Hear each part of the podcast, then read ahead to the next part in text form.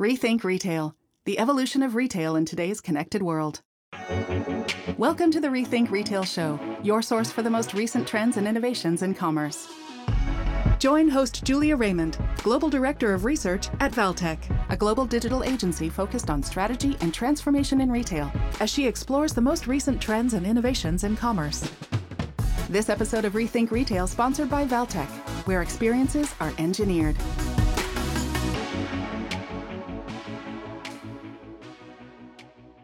Hi, everyone. Today's episode of Rethink Retail features my guest, Brock Weatherup. Brock Weatherup is a founder, mentor, C suite executive, and passionate leader of high growth consumer businesses. He is currently the CEO and co founder of Metamorphosis Partners, a company focused on creating extraordinary value for the consumer and the pet industry through innovation. He was most recently EVP and Chief Innovation Officer in Digital Experience at Petco. Previously, he was CEO and co founder of Pet Coach, which was later acquired by Petco. Brock, thanks for joining me today. Excited to be here. Excited to have you. I wanted to know if you could kick us off by telling us a little bit about your background, really exciting stuff that um, you know your company was acquired by Petco, and then you actually went on to be their chief innovation officer, and what you're doing today with Metamorphosis Partners. Yeah, I've been really excited to be involved in the pet industry for the last almost uh, 11 years. My background has been entirely focused on how do you sell a product or service to a consumer. I love the dynamics of that interaction, the ability to test, trial, figure out, and use digital tools to figure out what consumers love has been just a passion of mine since, uh, well, I guess since as long as I've been uh, in the working world. So, spent a bit of time building a business that was called Fathead, that was in the sports arena, and built a business called Reserve America, that was in the outdoor recreation space.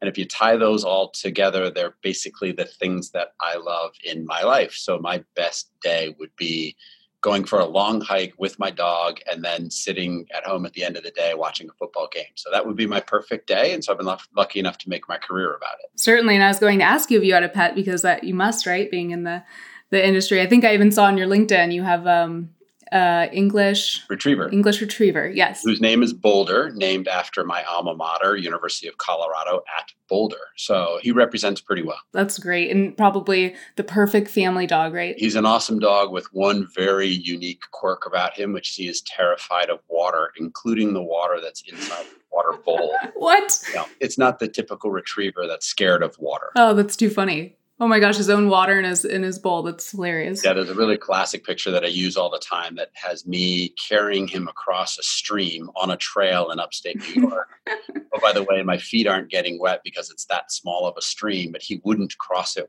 Wow, that's too funny. And then also, I love that you brought up Fathead because that is such a well-known brand. And I'd love if you could just talk a little bit about what was that like? Well, it's fun to build. In that case, the great thing was we got to build our brand, Fathead, on the back of what are incredible brands like the NFL and NBA and MLB and all the players that were around it. And so it was a very fun exercise in how do you build a great brand and how do you activate consumers by being very focused on who they are and what's always been a fundamental background for me is around how do you use content and personalization to drive sales. So in the case of a fathead, it was very much like, you know, the easiest way to sell a Dallas Cowboys fan on buying a fathead was by telling them how New York Giants fans were better than they were because they had fatheads in their man cave. And pressing on that is a really big part of it. And frankly, that whole concept of activating through content and personalization has been the key driver of what drove my entry into the pet industry with a company called Pet 360. It's also then what drove Pet Coach. It was what at the core of everything I did at Petco, and then is at the center of what I'm building right now in Metamorphosis Partners, where we're doing the exact same thing of how do you build content, digital content that's education, engaging, and action oriented, all with the ability to then take action on that and do something about it and then buy products or engage with services that kind of solve that. And so that's been at the core of basically everything i've done in my whole career and um, at the end of the day it's worked out. I would say so.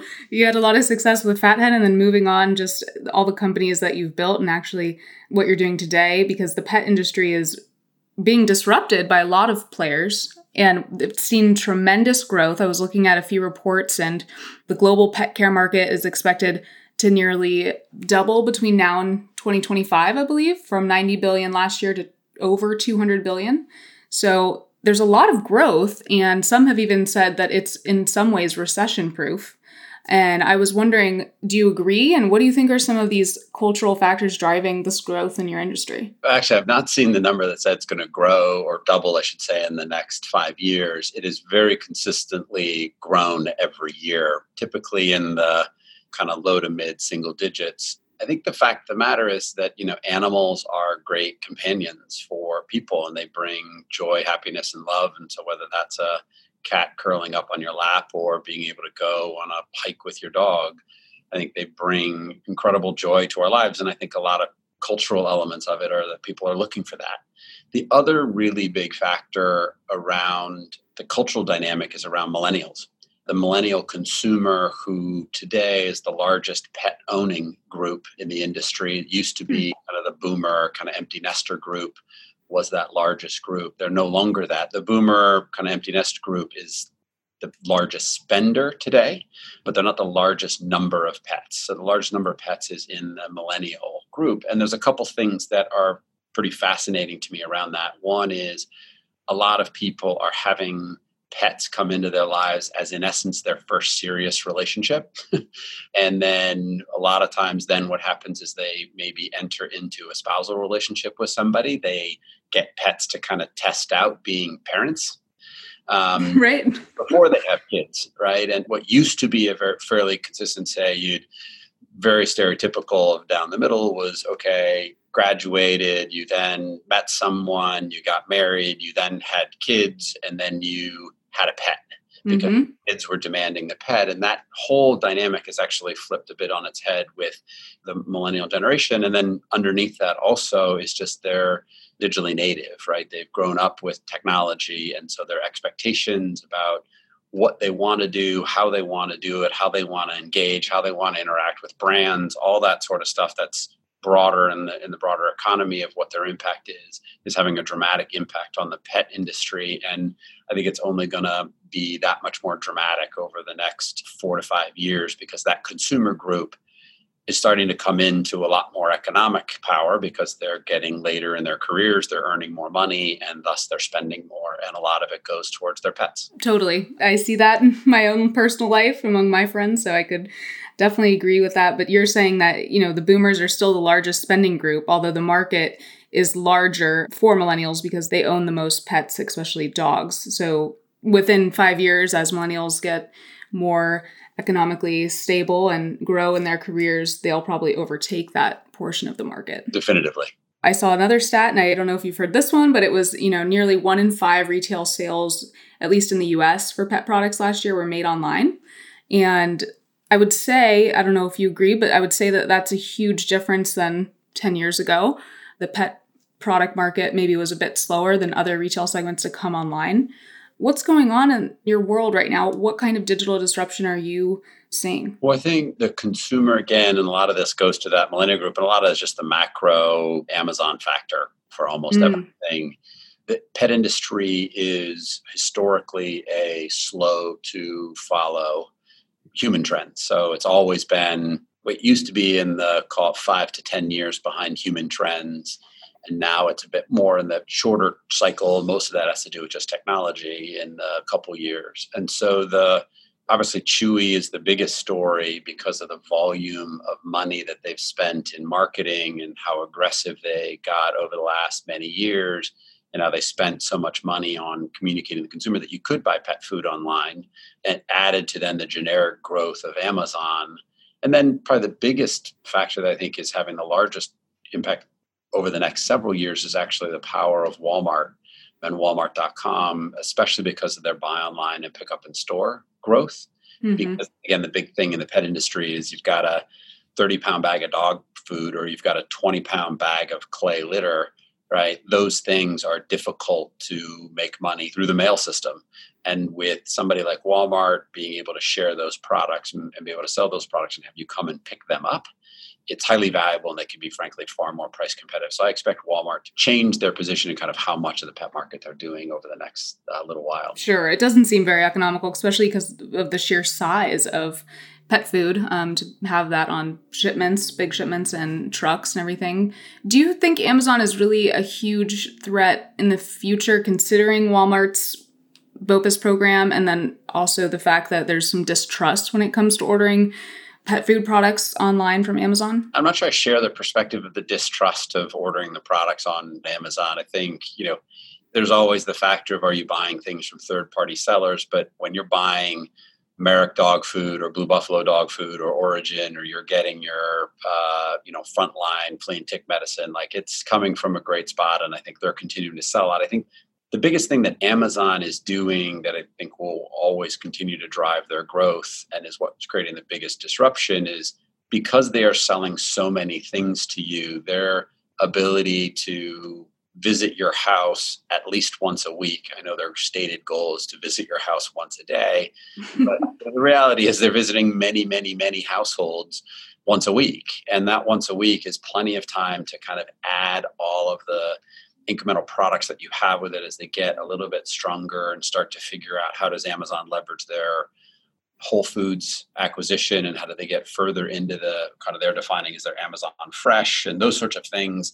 They've just got so much scale that their economic capability to bring anything to your house with some level of economy is is better than anybody else. Walmart, on the other hand, right, has a great perspective because people are driving to their store to pick up that stuff. Mm-hmm. And, and, so, in essence, the consumer is paying for their own delivery by doing it themselves. And so, that's a cost structure that Walmart then can compete more with much greater advantage on some of the pricing elements over time. But at the end of the day, those two are kind of neck and neck on kind of driving the whole industry, in my opinion. Sure. And it makes sense because sometimes pet food is a time sensitive purchase because you ran out of food and maybe you're not already on a subscription model like Chewy or through any of the other providers. So you do run to PetSmart or other stores to grab the bag of food. Do you see a future where everyone is pretty much on a subscription model for pet food? Everyone is always, you know, difficult, but I think that that is definitively the driver in the whole pet industry. And so whether you're Petco and being, you know, very successful with their buy online, pick up in store and their subscription business, or your Chewy or your Amazon with their subscribe and save, the whole industry of consumers getting more and more comfortable with monthly delivery, monthly subscriptions. I think it's just becoming a much stronger element to it. And there's no better product, in my opinion, that is better suited to that than people's pet food or litter because mm-hmm. people don't switch those. And once I know that I'm feeding Orijen Red to Boulder, that product can show up every month. It's not hard to be kind of, okay, is it, do I really need a bag every 30 days or is it every 35 days? But kind of who cares? The difference at the end of the day isn't really a whole lot. And it's easy because I'm not going into a store or going onto Amazon or Chewy and making the decision should I switch from no. to something else? I just I just want to buy it like and I want it to arrive and I'm not like I might be excited about wanting to figure out what's the toy I want to get for him or what's the thing that I want to kind of add to it but I'm not switching my food and doing it typically online and so it's a perfect model for subscription. Mm-hmm. That's a really great point about people not switching and how that is a perfect setup for a subscription model. And I wanted to ask you about Pet Coach because you were the brains behind this app and Petco acquired it.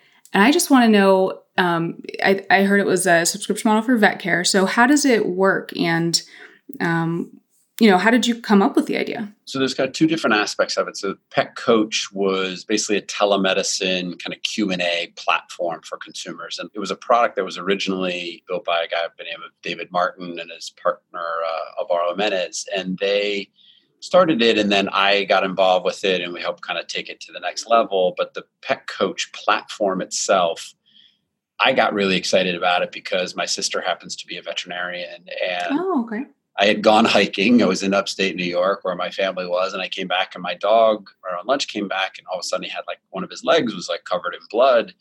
And mm. I've been around the pet industry. So I'm dangerously knowledgeable about pet care. But the place where we were is about an hour to the nearest veterinarian. It's way in the woods. And so, like, I kind of looked at it and I kind of washed it off and I saw that it looked like he was probably running through the woods and a stick scraped it or something like that, but it split open his skin. And so I was like, okay, well, I turned around, I snapped a couple of pictures of it, texted it to my sister, and she kind of looked at it. She's a small animal uh, specialty emergency room surgeon for pets. And so she hmm. looked at it and she's like, well, it's not that big of a deal. She's like, do this, this, and this, wrap it up. And then this evening, take it off, send me another picture, do this and this, you know, do that. And then in the morning, do this, and then we'll see where we are. And fact of the matter was, by the next morning, it was basically on his way to healing and in 48 hours he was back to kind of full tilt on everything else. And i was like okay like you know most people don't have a sister that they could call and do that. And i was like well how could you translate this? Because in that case like it saved me many hours and what was probably hundreds of dollars of going in getting stitches then having to get the stitches removed and all that sort of stuff and it's not that you should use telemedicine for everything and so there are some dangers to that for sure because there is something really important for people to see what's going on and touch and feel the animal for to figure out what really is happening. Mm-hmm. But it also made me realize like there's a whole lot of things that could be technically delivered to the consumer that way, and hence my excitement about what have been started with the pet coach team and how do we really kind of make that something a whole lot bigger. And so that's where we turned into it. The big learning that we had out of it, it was the actual telemedicine side of it was less than we expected, meaning people wanting to call and talk or video conference around a subject. Most of it was more kind of like longer term or issues that had been going on for longer. You know, my dog's been scratching a lot for mm, allergies, yeah.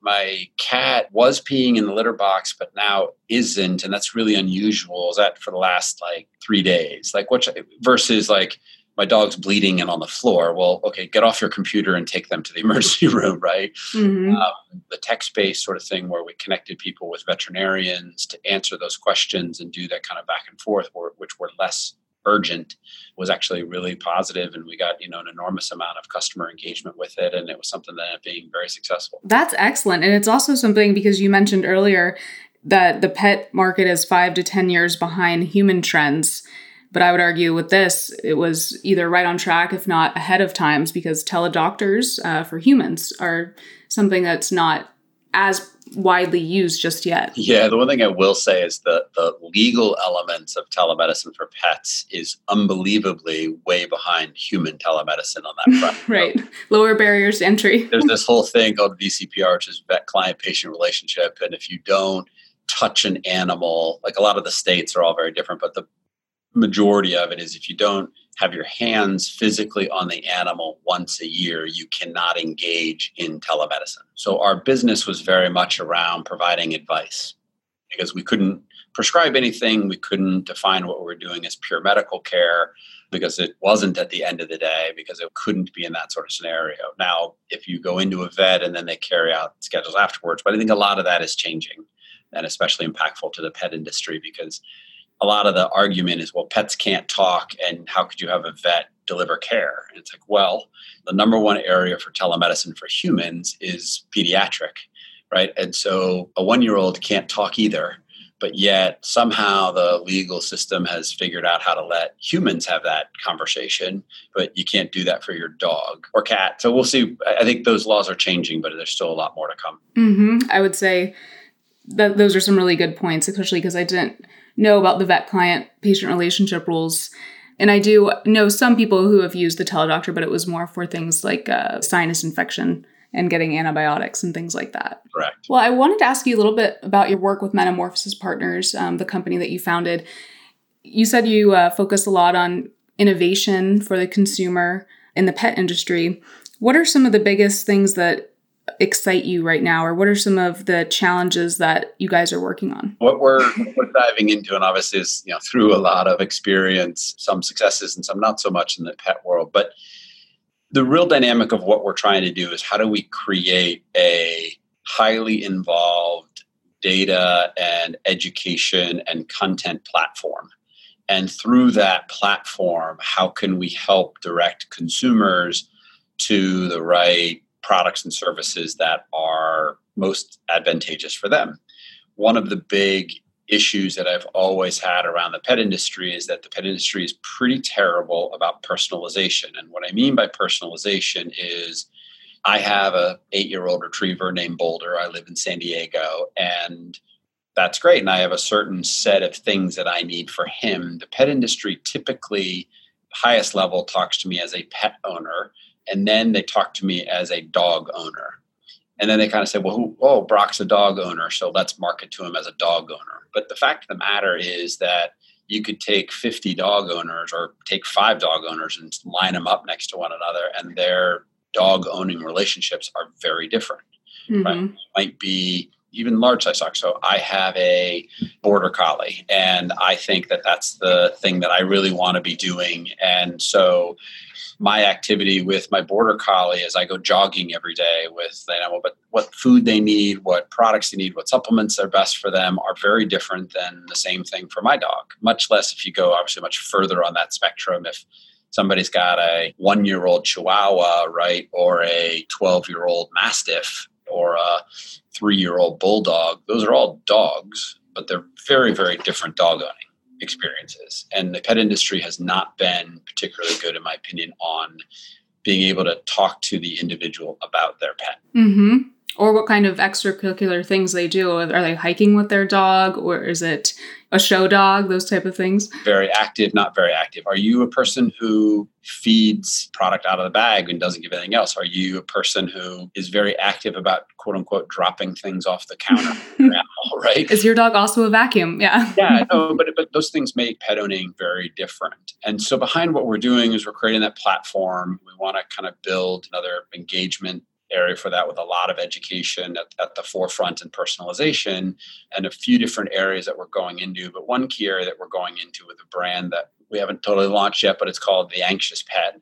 And that is focused on the customer confusion about the supplements treats and you know what fast growing cbd for pets world is and what we want to do is help consumers navigate that by doing and giving your animal the right supplements and the right situation and the right time and the right sort of life stage. You can really help and improve the health of your animal and thus, hopefully, over time, have a greater impact on their quality of life and hopefully the length with which you get to love and enjoy your furry friend in your household. And so that's a big business part that we're kind of getting behind where we're building some unique products and some unique formulations and all with that kind of personalized kind of top end of it to make that a category that right now is very confusing to the consumer and make it far more understandable and valuable. Absolutely. And it sounds like serving as trusted advisor as well because you can look up a lot of content online but you have to look at the source when you're um, investigating new products right for your pet very much so absolutely you're a big football fan, obviously, founder of Fathead. So, what's your favorite football team? My favorite football team is the Green Bay Packers. So, and I got kind of caught into them because my brother in law was born and raised in Wisconsin. And mm-hmm. born and raised in Wisconsin, you're a super passionate fan. The most, arguably, right? kind of through that. Like, you do enough holidays around a super passionate fan like that, and you get pulled into it. My biggest team that I support, though, is uh, the New York Rangers. I'm a big hockey fan. And unfortunately, they're not particularly good this year. So, we'll see how that goes. Well, you just got to stick it out with them, I guess, right? Maybe next year.